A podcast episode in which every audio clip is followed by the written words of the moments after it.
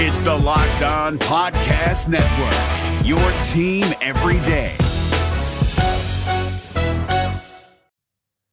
Graham Ashcraft looks like a force to be reckoned with on the mound. Tom Nichols from the Dayton Dragons is here to talk about him and some other exciting prospects on today's Locked On Reds.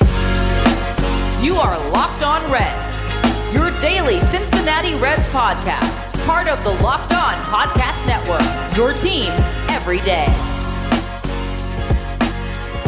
All right, for today's Locked On Reds, Steve and I are joined, and we have the privilege of being joined by Tom Nichols from the Dayton Dragons. Tom knows all things Dayton because he's been covering the team for quite a while now as the play by play guy. We've had him on before. So, firstly, Tom, how are you doing, sir? Very well, thank you. Thanks for having me today, guys. Appreciate being with you. I'm very glad to have you back on the show, and, and we've got a lot to get to because this was a great year. This past year, uh, Dayton switched from low A to high A and things like that, which we'll cover here in just a moment. But you also got the chance to see a number of very interesting prospects, some guys that the Reds are really going to look to kind of hinge their future on. And there was one dude in particular, he kind of rose up the rankings. He was a firecracker as far as Reds fans were concerned, as far as prospects fans were concerned. Graham Ashcraft, he pitched a little bit there in Dayton. What was your take on how well Graham was pitching? Well, you know, he had uh, Jeffrey had the the great stretch of, of, innings without giving up an earned run, and, and uh, you know he had come out of um, UAB, didn't have great numbers in college, but was a pretty high draft pick, and, and a lot of that was based on just a great power arm. And the, I think the first thing that maybe was an example that there was something about this guy that was a little bit special was that the Reds brought him to spring training just simply because he had such a big arm and they wanted the, the major leaguers to get, get an opportunity to face a guy with big league stuff, which was a little unusual for a guy that only played um, one season of rookie ball at Greenville in the Appalachian League to then be brought to big league camp um, and, and, for the reason that was given. So we, we, we didn't know what we'd expect, uh, what to expect. We, we, we figured it, would probably be, and, and I go back to, you can sometimes take with a grain of salt things that you hear about velocity until you actually see them the first time. Most of the time, the numbers will be exaggerated, and you'll and you'll you'll you'll hear peak levels of velocity that maybe maybe the guy reached one time in Arizona in a perfect environment, and, and you get him and he's four or five miles an hour below that, and you say, okay, well, here's what we're really looking at. They tell us this guy throws 98, but really he's a 93, 94 kind of guy. Now, the, the exception to that rule would have been Hunter Greene. I can go back to 2018, and I can remember sitting there waiting for the, the, the, the first game to begin he he was not our opening night starter that year. They, they took some pressure off of him. They, they let the season begin, and he started, I think, our fourth or fifth game. And I remember sitting there that afternoon thinking, okay, how hard is he really going to throw? Because we had heard, you know, a 100 commonly. Um, and we'd actually, the organization, the Dragons organization, had gone to an extra expense of several thousand dollars to install a truly accurate radar gun in the ballpark, which a lot of minor league parks didn't have. But I'd gone to our president, Bob Murphy, and said, you know, all the focus this year is going to be on Hunter Greene, and everybody's going to want to know exactly how hard he's throwing. And it's important that we have a, a good, accurate representation that's not misleading. Because you'll go to some minor league parks and they might be five, six miles an hour off you'll see 100 pop up there and it'll be 94 in, in, in actuality. So we didn't want that. So, and, and, and Bob Murphy's very good about understanding. He'll spend the money if he understands the, the, the need and he agreed that that was something we needed to do. So there was several thousand dollars of expense to improve our, our situation so that we knew to, to the exact number every pitch. And, and that was something we did for the 2018 season. We're still there. So anyway, get, getting back to the story, I'm thinking, you know, it's an April night, it's a Monday night, it's 40 degrees outside. My guess is his first pitch will be about 95. Uh, and uh, so the game starts. The first pitch comes in, and I immediately look up at the scoreboard and I see 100 up there. His first pitch out of his hand was 100 miles an hour. And I knew that was accurate again. And, eventually he topped out at 102 with us uh, in his final start that year, 2018. So he was the exception. Most of the time, it doesn't work that way. So I didn't know about Ashcraft. So we get Ashcraft, and, and uh, he, he, had a game early in the year in, in 2021 where his first pitch was 99. He never hit 100 for us. He's he's a max effort kind of pitcher. He's going to throw his fastball every pitch he throws when he uses his fastball. He's trying to throw it as hard as he possibly can uh, in, in comparison to a Hunter Greene, who's got kind of a smooth, easy delivery. Um, Ashcraft is what scouts refer to as a max effort guy. Every pitch out of his hand is as hard as he can possibly throw the ball. He's like trying to throw it through a brick wall, and and it was very effective. He he had a stretch with us where he had, I think, I believe it was four consecutive starts without giving up an earned run, and he got moved up to Chattanooga and so you wonder, okay, well, how's he going to do against a higher level of competition?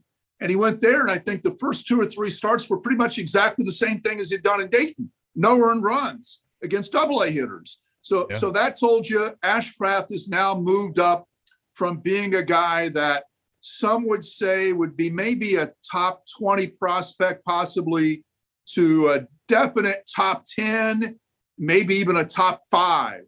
Um, so, so that was uh, what that that stretch of games did for him, and he was consistent through the rest of the season. Had a really good year.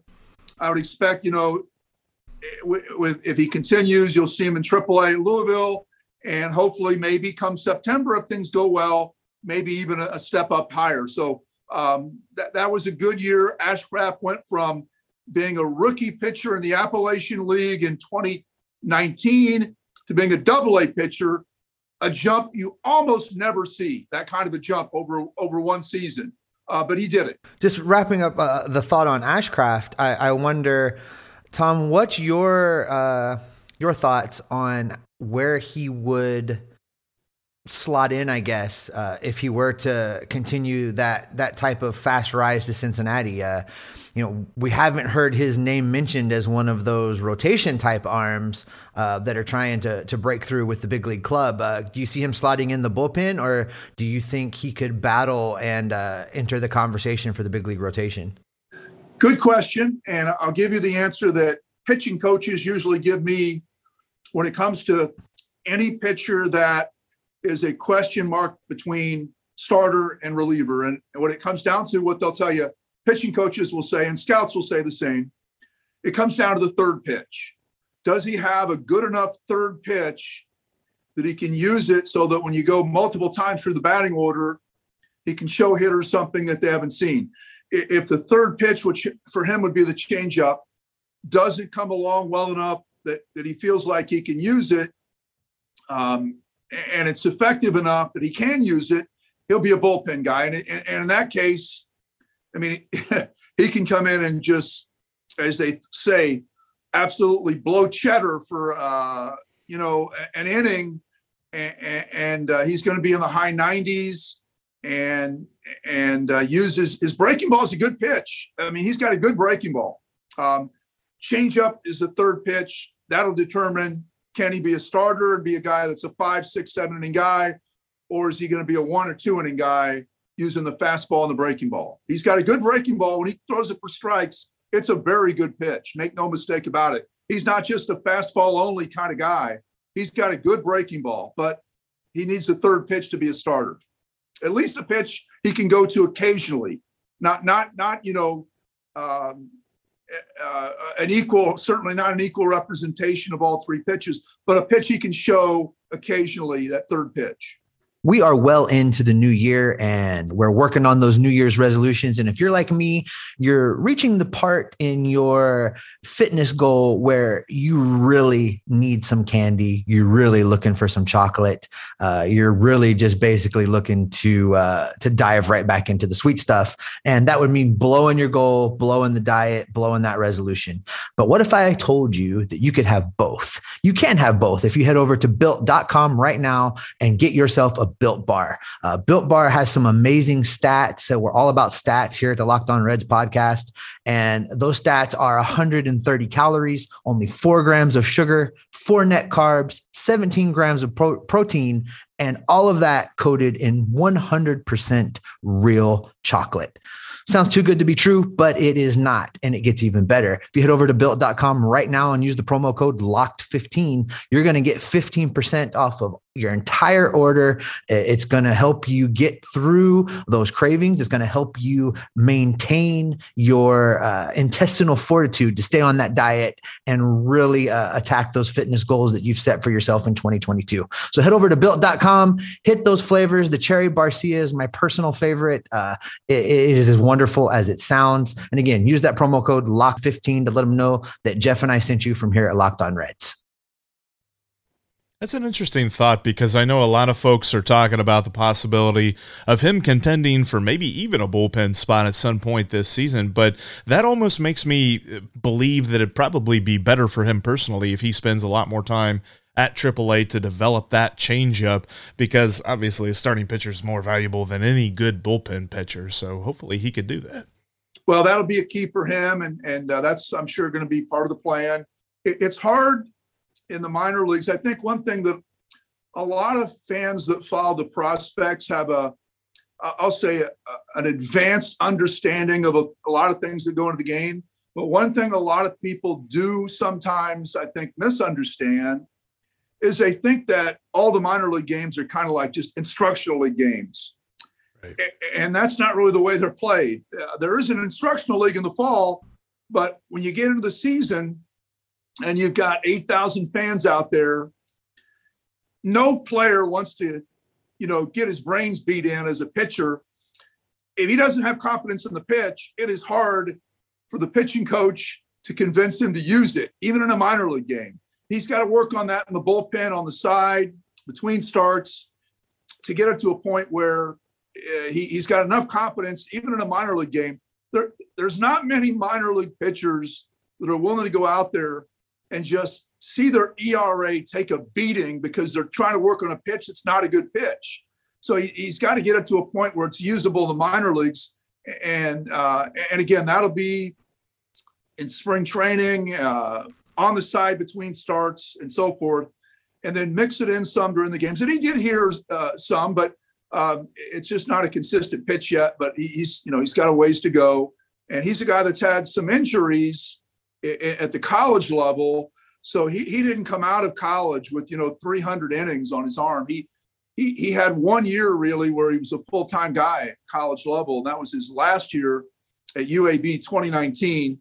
Uh, he had been, I believe it, but my memory's correct. I think it was at Mississippi State for a couple of years, had had some injuries there, and uh, and then transferred on to UAB, which is his home state he is a guy that's been on the forefront of a lot of Reds fans' minds as he's been moving through the minor leagues this past year. Another guy who they have just recently drafted, and a lot of national uh, minor league pundits are really speaking high praises of this fella. He's Matt. Don't call me John McLain. Uh, how does he look at the shortstop position? What you've got to see from him this past season? Uh, good enough that he's worth continuing to watch there. Uh, and I, am I'm, I'm probably a a pretty rough grader when it comes to infield or anywhere defense. Um, I, am a I'm rather particular, and if you were to ask people that know me, would probably say he expects a little more defensively out of guys than than than maybe what most would expect. So if I tell you that a guy can't play defense, um, there's been some Dayton infielders over the years that, that have gone on, and I've said, this guy can't play shortstop. Um, sometimes I've been wrong, and sometimes uh, as the player continued to improve, he did show that he could play that position. Um, and other guys moved on to different positions.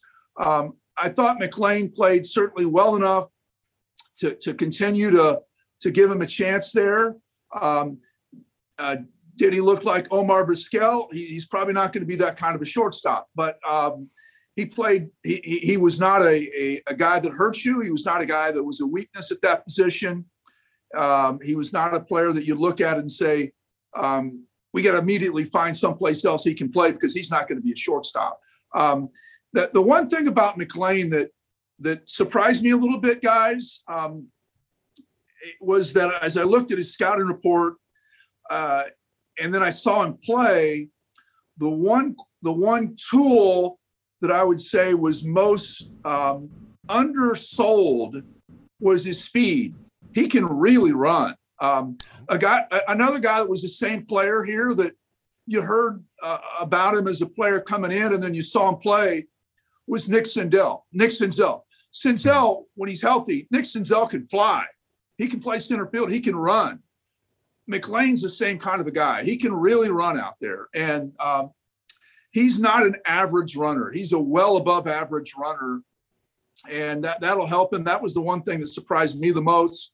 Smart kid, very good attitude, hard worker. Doesn't have any of that what I used to call first round itis, which was the attitude that it's sort of a sense of entitlement. He doesn't have that. He's gonna. Senzel didn't either. Senzel played like a like a guy that was a 30th round draft pick trying to earn a spot on a roster. And, and, and maybe that's part of why he's had as many injuries as he had as he plays the game so hard. Um, and, and, and McLain is another guy that's going to play hard, work hard, doesn't have that sense of entitlement that some guys will have that you'll see. And those guys usually don't make it, at least don't, don't fulfill the potential that others have felt they could. But, but, uh, again, keep in mind, he's only played really um, I think what six weeks or so um, of professional baseball. So um, there's a lot to decide there. I would expect he'll be the shortstop in Chattanooga. I would expect. Now that's just me guessing. I haven't talked to Shawn Pender of the Reds, but I would expect that uh, just if they stick with what they typically have in past years, McLain would move to, to Chattanooga. Our shortstop would probably be the Torres kid that they drafted uh, in what I think the I'm looking at my notes here. I think Torres was taken in the uh, third round out of uh, North Carolina State, was looked at as the top defensive shortstop of the whole draft. I would think there's a good chance he's our shortstop in Dayton next year. Um, unless you know maybe they would decide to send McLain back to us to start the year. That that could be a possibility as well. We'll see. But uh, he played pretty well here. I mean, he hit he hit better as uh, as the season went on. Uh, he had his best. He had his best game, the first game of the year. Um, I think he had a four hit night, including a home run, his first game with us, and uh, and and then he had his a, a, real good last week or so of the season, and and played uh, played fine during the interim as well. So um, he, he's a guy that's going to be interesting to watch.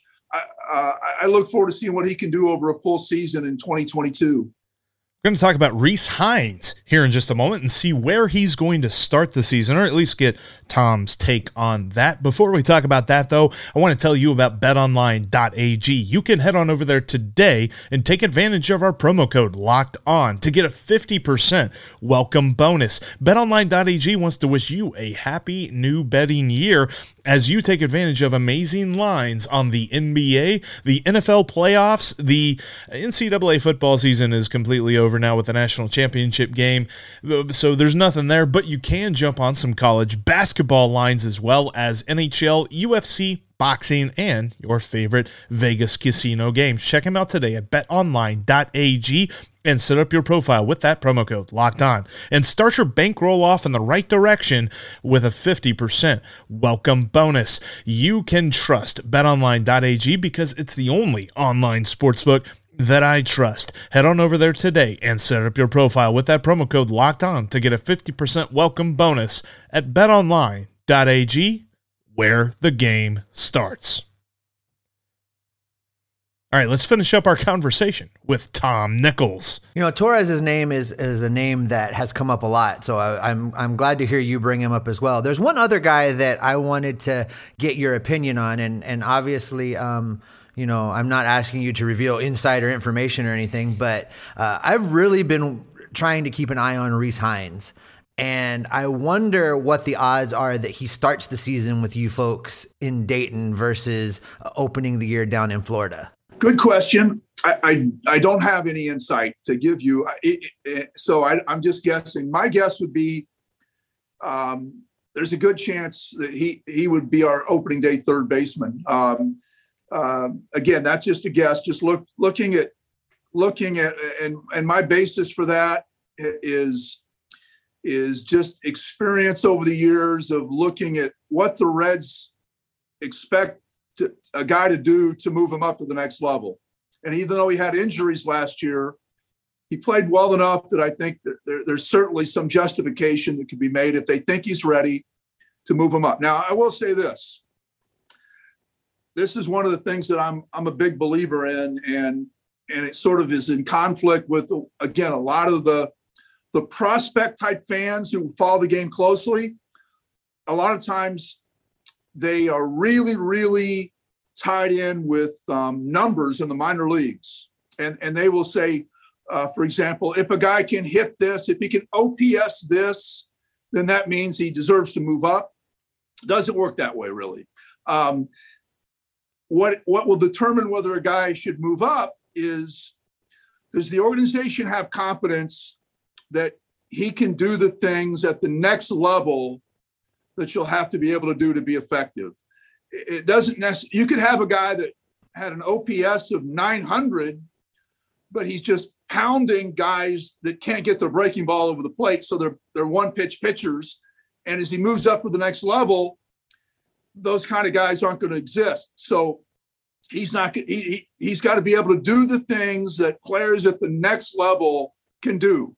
So it really doesn't have anything to do with, it has something to do with stats. Stats are maybe a, a symptom of the overall picture, but the organization needs to have confidence that as they look at the competition at the next level, his game has gotten to a point that his development level will allow him to, to, to, to compete with what guys can do at the next level. Because at each level you move up, guys fall out. That's why there's not always a you know, a perfect evolution process. Okay, guy hits 300 in rookie ball. That means he's going to hit 290 in low A, 280 in high A. Doesn't work that way. Certain guys will get get real healthy against certain types of pitchers, but as they move up and face tougher competition, they just can't make the jump. Um, other guys, uh, their, their their skill level allow them to make that jump. So Hinds, we'll see. Again, I haven't talked to to Shawn Pender, anybody with the Reds about it yet. I will eventually. Um, but I would I would look at what he did last year, even though he missed some time with an injury. He was a second round pick in 2019. Tremendous power as a as a, as a uh, young high school draft pick in 2019.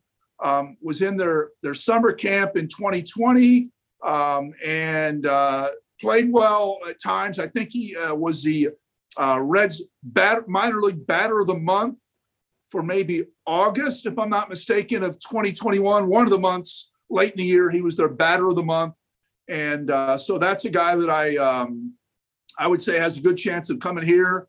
And and, and if they want to keep him at third base, of course, as you know, uh, if you followed him, there's been talk of moving him to a new position. Um, and, I'll be glad to if he comes here as a third baseman. I'll be glad to give you my thoughts uh, after uh, a month or so of of uh, what I see defensively. Well, all right. What a great time we had talking to Tom Nichols. A lot of great information in there. Uh, we're going to pick up with part two of that interview tomorrow. So make sure that you have hit that subscribe button wherever you are getting this podcast so you don't miss out on the second half and any future episodes to come. Uh, really great time talking with Tom. Uh, if you haven't done so yet, give me a follow on Twitter. I'm at S. Offenbaker. You can also follow Jeff Carr. That's at Jeff Carr, Jeff with three F's, as he likes to say. Uh, it's going to be a, great follow up tomorrow. Don't forget to click that subscribe button. Uh, we're going to be talking about the future of the Reds and whether or not it's as bright as we all think it is. Uh, don't miss out on that. Uh, we're in the middle of the offseason and we may be locked out, but we're locked on Reds every single day.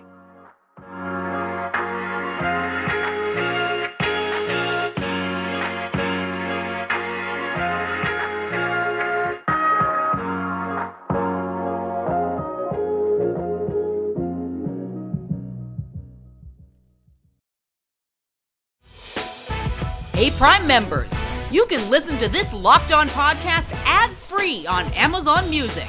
Download the Amazon Music app today.